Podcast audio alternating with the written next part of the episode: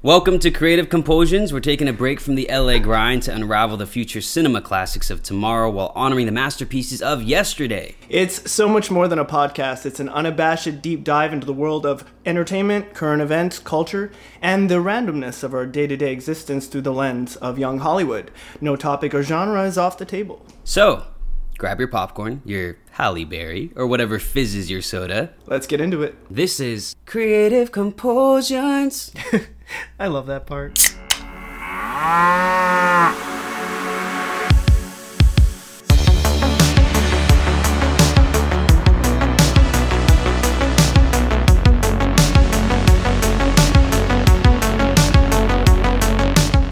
All right. I am, of course, your host, Martin Martinez. I'm an actor.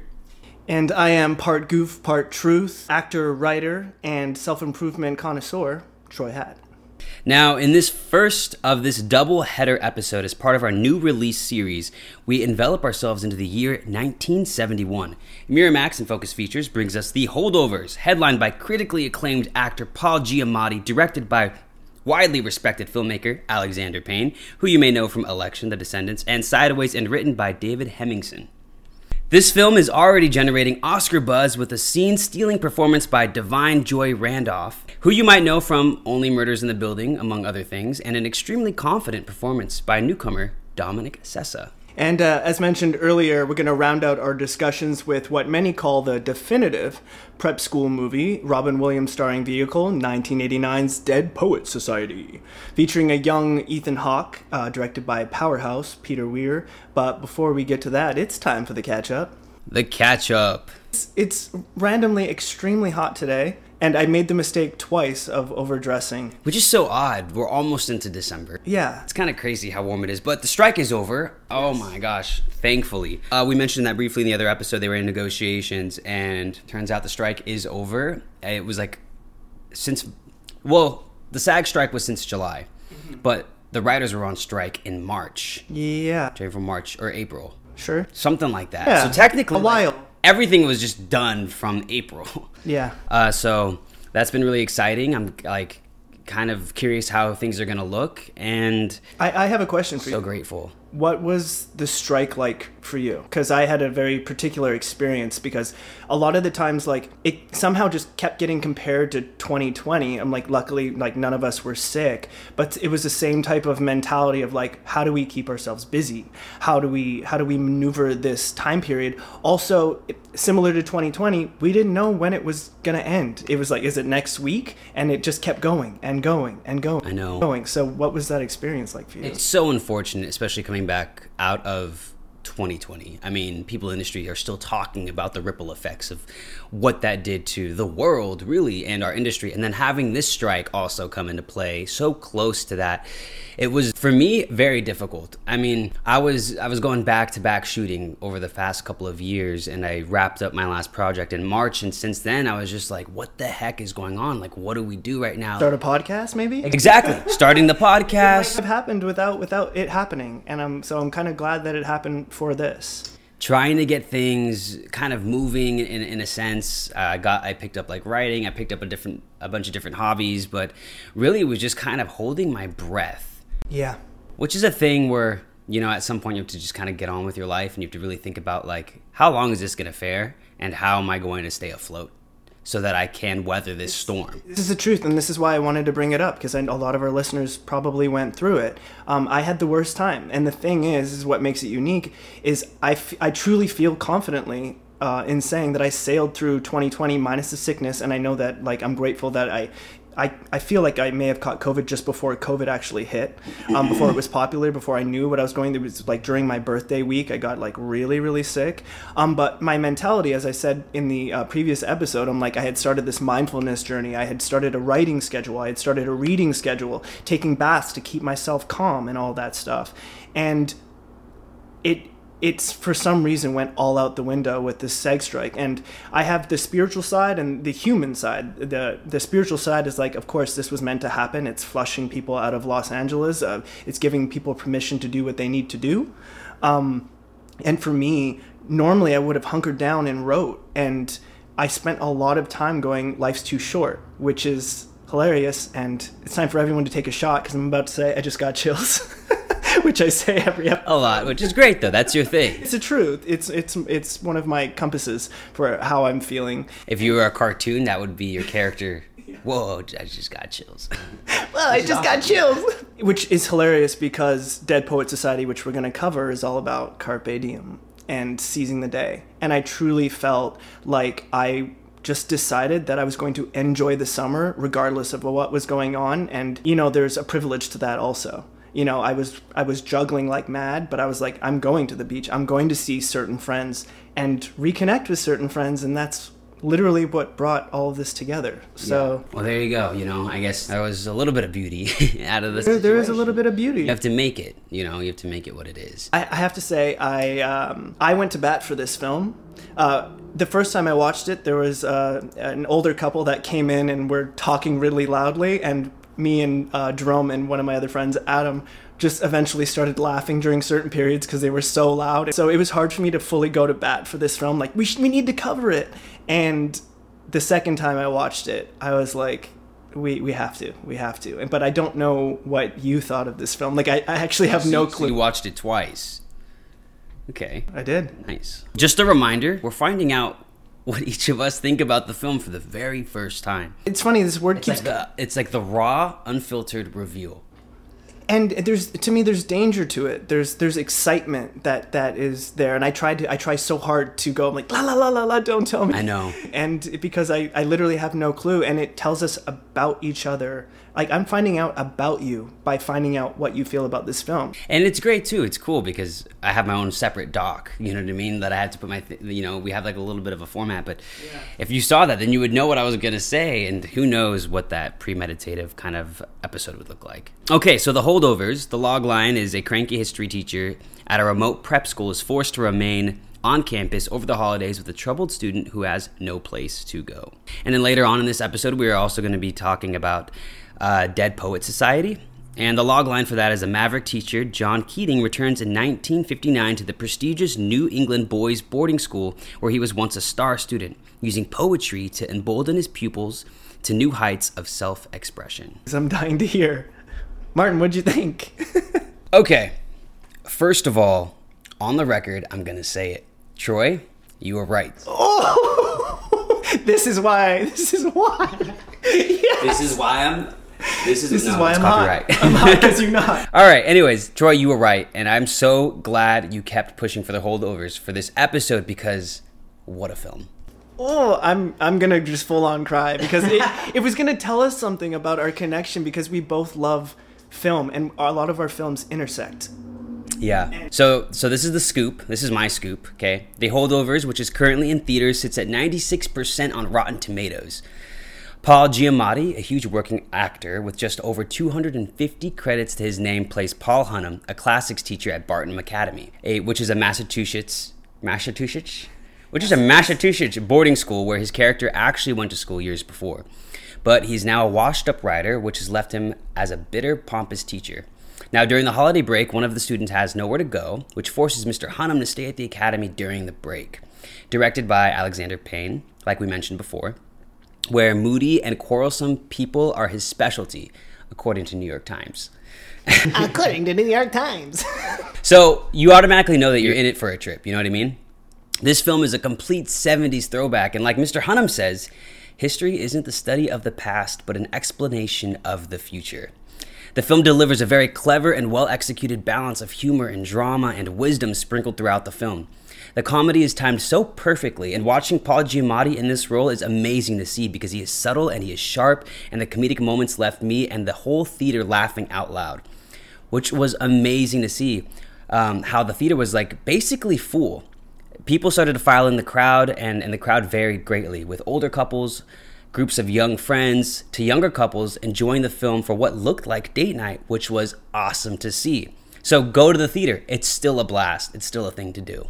You know what I mean? Absolutely. and as well as a slew of other solo watchers like myself. But Paul Giamatti is so subtle and he owns the film in every frame he is in, really landing the comedy and the wisdom. Uh, one of my favorite lines were from the scene with Paul and Carrie Preston. So she looks over to Angus Tilly's character and says, life catches up to them so fast. And then she lets out a chuckle of both partial embarrassment and realization. And then she proceeds to look at Mr. Hunham and says, Them, laughing. And then she says, Us. Life catches up to us so fast. And that hit me, that hit me so hard. Da'Vine Joy Randolph gave her character a light Boston accent. Did you notice that? Yes. And uh, her character was dealing with the loss of her son. Such a grounded performance from her. And, and I gotta say, Dominic Sessa where and how did they find this guy? Where did this kid come from? I'm looking like through IMDb doing research for this film, and this is his first and only credit. Congratulations! Very big congratulations. It would have been super awesome to see if he got an introducing credit. Did he get that? Did it say? Not that I saw. Not that I saw. That would have been really cool. But what a great performance from him. I'm looking forward to seeing what he does next. Da'Vine Joy Randolph. She. It's so easy to be.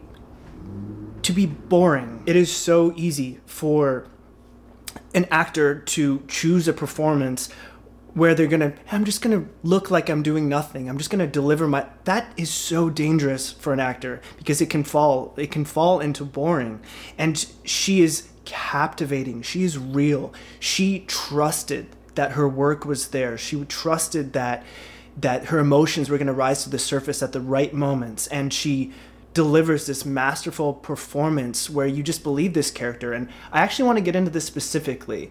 Um, I'm black. My mom is black. I talk about the black experience while also acknowledging that I don't have the full black experience because of the color of my skin. Uh, you know, percentages to be determined. So I, I do, I talk about the black experience. And this is an incredible role for a black actress in the 70s, 1971 specifically, where she's so full of life, and they've given her this very beautiful pocket. Um, for a character that is a cook in a preparatory school to voice her opinions, to swear, to cut into these other characters, which is not usually seen. And it is an important performance because we ha- have the ability to write for these characters, and it takes some effort to figure out how you can find the color and also acknowledge the fact that there was a lack of equality at that time. And I just thought that was beautiful. And Paul Giamatti, I mean, I know him from. They were all so. The performances in this film were very grounded. They were very subtle and very grounded. A lot like what you were saying with Da'Vine's choices. And you said boring, and a term for the industry can also come out as flat. Thank you. Right. But you're right. She did. She trusted that her preparation, her work was there, everything was happening behind the eyes internally, you know, and that would surface at the right times. Um, and you could tell it was a choice. Yeah. You could tell that it was like I'm not I'm not here to try to steal scenes. I'm here to be as authentic as possible. Yeah, maneuver maneuver around me, and that is her character. Maneuver around me because I'ma just be me, and yeah. I and I and I love that. Everybody was really in a really giving place you know, especially if we're talking about like maybe set wise, set culture wise, it was no competition for scenes. If you know, everybody was there like supporting each other, working as a team, working as a well-oiled engine, and I think that that's what makes this film like read and and be so enjoyable to watch because everybody is just is is is in there holding their own space, holding space for the actor authentically, rooted and grounded in authenticity. And we can we say the word supporting cast a lot doesn't mean that that's what they're doing. Sometimes that's just the position they're given. I truly felt that every single character in this film was part of that supporting cast on on building this story. I grew up with Paul Giamatti in A Man on the Moon or Man in the Moon. I always forget which one it is because both of those are movies, and I, uh, but it's the movie with Jim Carrey. Um, and I've always loved him, and he's just absolutely incredible. Just I feel I find him always authentic, and this role is a little bit zany, and his ability to ground it is just exceptional. And I actually found myself enjoying his performance specifically the second time around. Mm. Really, I was like, he was so good. Is but the, him in this part, he was really good, and he was so subtle. I mean, like I said, the comedic moments really hit. The drama really hit. Everything kind of just really worked. Um, I will say like people that are going into the into the theater that are going to watch it, the you know, just get past the first act. First act is is they're building the world. The right? setup. It's the setup. You're building. You're you understanding what's happening, but you're not really really invested until until I feel like the other kids leave. Fair. And and isn't that the entire film?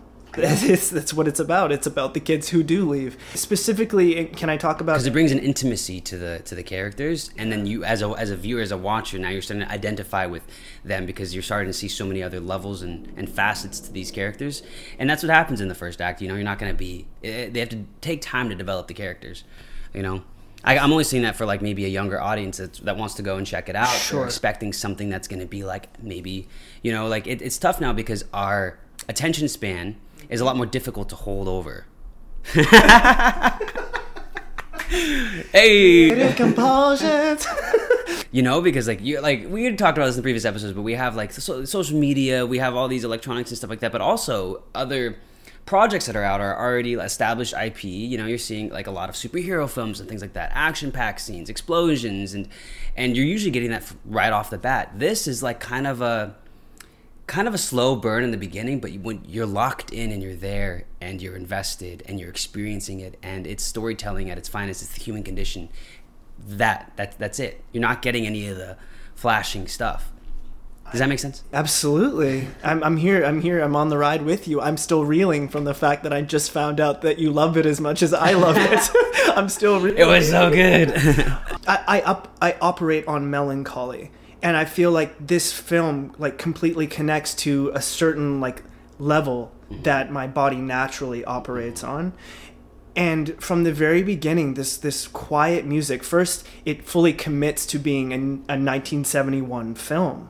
So from the final crack of like you can hear almost like a record player crack, uh, and almost like the film being spliced as the film begins and this music starts, and it reminds me of like Into the Wild with this the gorgeous music that kind of goes throughout the whole the, the music in this film it it is a holiday film because they they they um intersect it with all of this beautiful music that just it's a character in the film the camera is a character in the film they commit I was wondering if they filmed it on film. It looks like it, doesn't it? I wouldn't I wouldn't be surprised actually I should probably know that It looks like it. It- It's it's a it's a totally it's a complete 70s film in 2023. Entirely. You know, I was I was I was reading some reviews and people were like, "Oh yeah, after I was watching the film, I totally forgot I was in 2023. I expected to walk out of the theater and be in the 70s." That's cool. That's great. And uh, to go off what you said, the first time I went, not very many people. And mind you, this was two weeks ago. When I recently went, there were more people in the theater, mm-hmm. and there was a younger generation in the theater enjoying the movie and laughing. And I felt like part of a community, and it was just amazing. also listening to some some other like podcast talked about the holdovers and it's unfortunate that it probably didn't get as much exposure as it could have because the cast wasn't able to promote the film Right, right. you know they're not able to go A to the casualty. Q&a and that's and a film like this needs that. You know what i mean? Talking about the character having the screenings people invested. So after they watch it like oh my god let's talk to these like people and, and these actors and these um, artists to see how they were able to deliver this type of uh, material.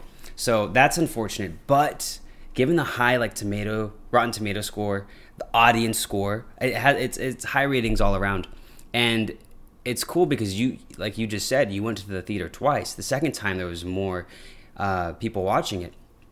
It's a word of mouth kind of film. momentum. And i feel honestly i feel like honored to be a part of the promotional machine now that the strike is over to be able to tell people like go see this film. Yeah it's it's probably going to go out of theaters soon. Um, when it comes back on on streaming watch this film. And, and if it ever go to the theater if you can go to the theater yeah, I'm saying like you know it's going to be out of the theater soon, Yeah. and uh, if it's not playing, you know, make sure that you watch it on a big screen TV and blast the sound and just get enveloped in the world.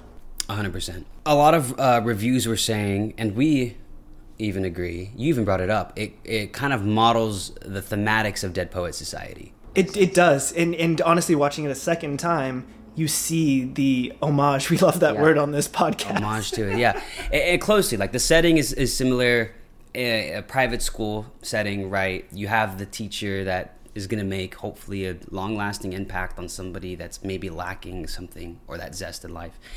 And it's a coming of age. You know, both of our coming of age stories. What I want to say is that like the thematics are the same, but the conclusions are very different. You know, it has its own take to it. Holdovers has his own take. Dead Poet Society has his own take. Both are very fulfilling to watch, and both execute their message very distinctly.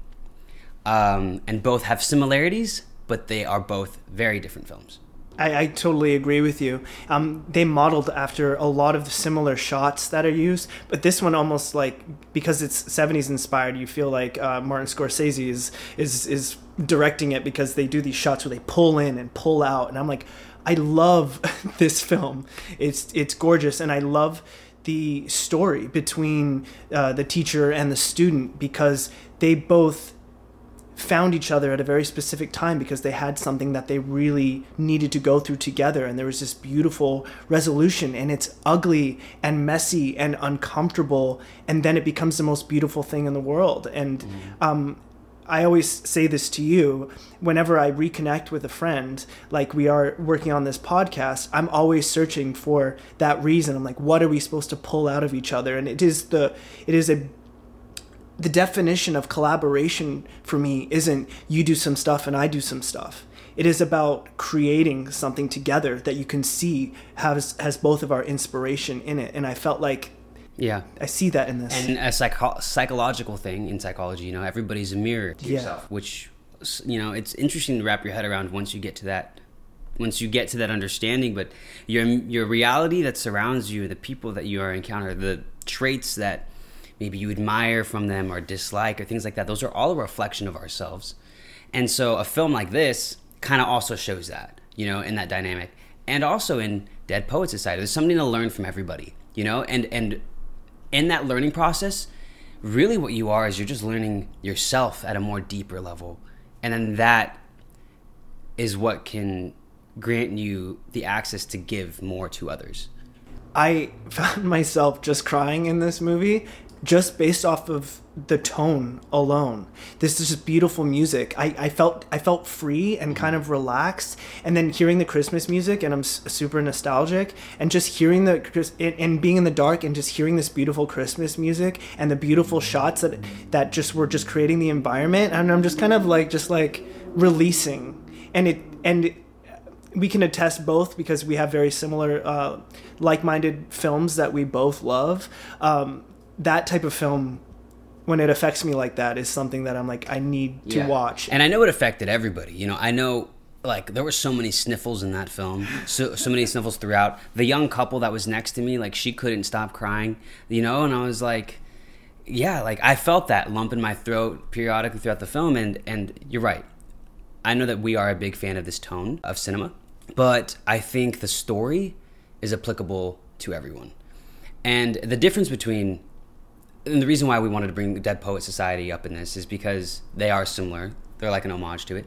But the difference is like the teacher for Mr. Hunham mm-hmm. and Mr. Keatley, right? Keaton. Keaton. Keating. Excuse Keating. me. Very different. You know, like yeah. Mr. Hunham is like a he's kind of bitter and pompous, like I yeah. said before. Robin Williams is like pure joy and and just he's like, life is more than what you think it is. He's pure inspiration. Uh-huh. And uh, Robin Williams is like the only actor that literally broke me when he passed away. And I realized that I had put some of my goals as an actor into this idea that one day I might be near him, I might work with him. And when he passed, it wasn't just him not being around, it was like this whole idea of what I wanted to achieve could not could no longer be achieved and i just kind of like put on music and just cried yeah. uh, and it cried for myself cried for him cried for everybody um, he was bigger than life itself, you know. Rest in peace, and a big loss to humanity, and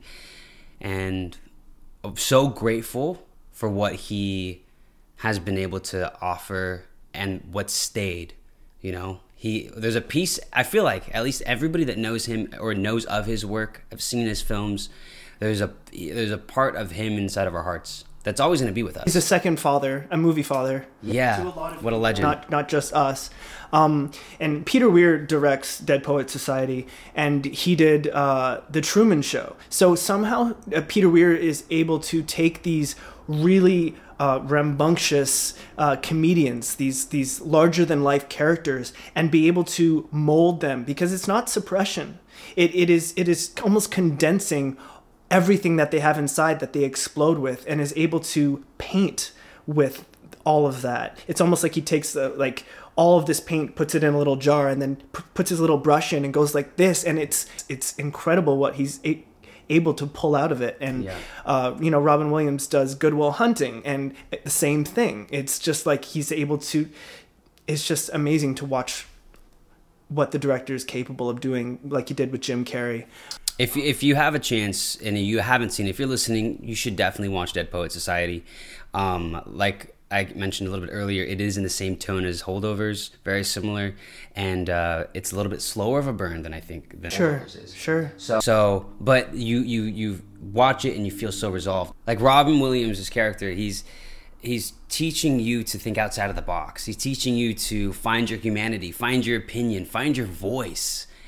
Or if even if you're watching it too, like you know, it's a coming of age, but also if you've lost your voice, if it, if you're like you've kind of like forgot where that inner child of you is, you can watch that and be reminded again um, through the guidance of this of this character and how Robin portrays this character. And it's interesting watching it now. It's that's something so far than what AI could produce. You know, you're thinking about emotions, and he's like, "So you have to see life." You, he goes, "You have to see life from different perspectives." He stands on the desk. Get up here with me, you know. And then he's like, "Rip out, rip out these pages out of this textbook." He's like, "Because a business person says this is what poetry should be like," and we see that a lot now. you know? Academic, yeah. shareholders and people that are running like companies that are you know Going for the numbers versus the art. yeah exactly and so he's like that's not what poetry is about because you know they, they break it down they like chop it up Yeah. you know they're talking about poetry like it's, the things math that can't arithmetic explained. yeah It's the things that can't be explained. Exactly. And it's great. And, you know, and the way that he teaches is so inspiring. You know, as you're watching it, there's this one kid that's too cool, cool for school, doesn't want to do these poems. And then he says, okay, all right. And then he like goes to his table and he gives him a little bit lecture one on one. And he says, it's fine. It can be short. It can be sweet. Some of the most powerful poems Yes. can be short and sweet this way, but don't be ordinary. and and he's like you can see he can see when somebody's beating themselves up too much. And he uses a different method for that specific student. And so you know Ethan Hawke is a revelation in this film. And it's there's a reason his career has lasted as long as it has. And this was a big part of his beginning. Um, he was a child actor but even again it's like he got a new lease on his career with this film. And uh, there's a scene in Dead Poets where you know, we find out basically that Ethan Hawke has his character is having trouble reading. And I, I swear to God, I feel like I've used this quote on, on this podcast in the four episodes that we've done. But it's like if you judge um, a fish on its ability to fly, it'll live its life thinking that it's stupid. And I'm one of those people where I always say my my genius lies in other places than a lot of the places other people's are. And if I judge myself based off of how other people are learning, I will always feel inept and I'll always feel dumb. And so that's why this movie's so special to me. He goes because Ethan Hawke's character has has heart and creativity and everything that the other characters have in a very different way and we find out that really he's he's a genius in so many ways. It just needs patience. And finding those teachers to be patient is hard. Going back to the Ethan Hawke's character, definitely. Was so the the main the main character was really brilliant, and I, and his name is slipping. Do you know his name? he has three names. Robert sean leonard but neil perry is his character. Yeah, so Robert Sean Leonard, who played Neil Perry, brilliant actor, and he's so good. And you know, there's so many articles about it. How this is the type of actor that's been able to fly under the radar because he's done so much great work, so many great films, and honestly, the performances out of the out of both of them were were were really like astounding. And it's cool because Ethan Hawke's character is like he's in a journey of trying to find his voice and Robin Williams's character, Mr. Keating, he's just like he can read him like like a book. You think everything inside of you is ugly, it twists and it churns, and you just don't know how to grab a hold of it. And I'm like, that's interesting. So th- this is great. It's about finding your voice, finding your perspective, finding your outlook on life, um, it's speaking your truth, going against the grain. It's it's knowing that there's there's creativity in a all of us. It doesn't matter uh, what you do for a living. There's creativity in everything you do. If you're organizing your home, you're using a level of creativity. Creativity is not just for artists, and a lot of people are starting to learn that now. Finding joy also. So the holdovers got me walking out of the theater thinking, well, feeling something uh, on a deeper level that consumed my entire drive back home, which is the point with great films, right? Like you want to leave feeling something. You want to take part of that film with you, Affected. feel affected, and and keep that with you for you know however long that impression lasts. And that's the point. Um, it got me thinking like this is what the holidays are are made of. It's what we make of them. Everyone coming together in our lives, in our immediate circles, and serve as a reflection point like we talked about earlier, where everyone finds themselves not only observing their current place in life, but also at the people around them. The laughter and the joy we have despite the hardships that we have to face on a day to day basis. Something as simple as enjoying food together and just holding space is really what makes the holiday season the holiday season. There were several times in the theater where I felt a lump in my throat as my emotions overcame me. As the film ended, there was not a dry eye in the theater. The verdict The Holdovers, which shares a lot of similarities to The Dead Poet Society, is a cozy film. The latter being a little bit of a slower paced film, but watching both left me thinking and feeling something. One of those films where there aren't any explosions or action packed sequences, but just people experiencing life and exploring the human condition, the need to be seen and to be loved. These films feel like a hug, and they sound like the silence that comes after a heavy snowfall. So, like Robin Williams says in Dead Poet Society, Carpe diem, seize the day and make your life stories extraordinary. And like the last line in Holdovers goes, keep your head up. You can do this. Yup! and that's the episode for today, folks. Thank you so much for tuning in. I hope you guys uh, go check out the Holdovers. This has been another creative compulsion. we'll see you on the next episode. Wow! Creative compulsion.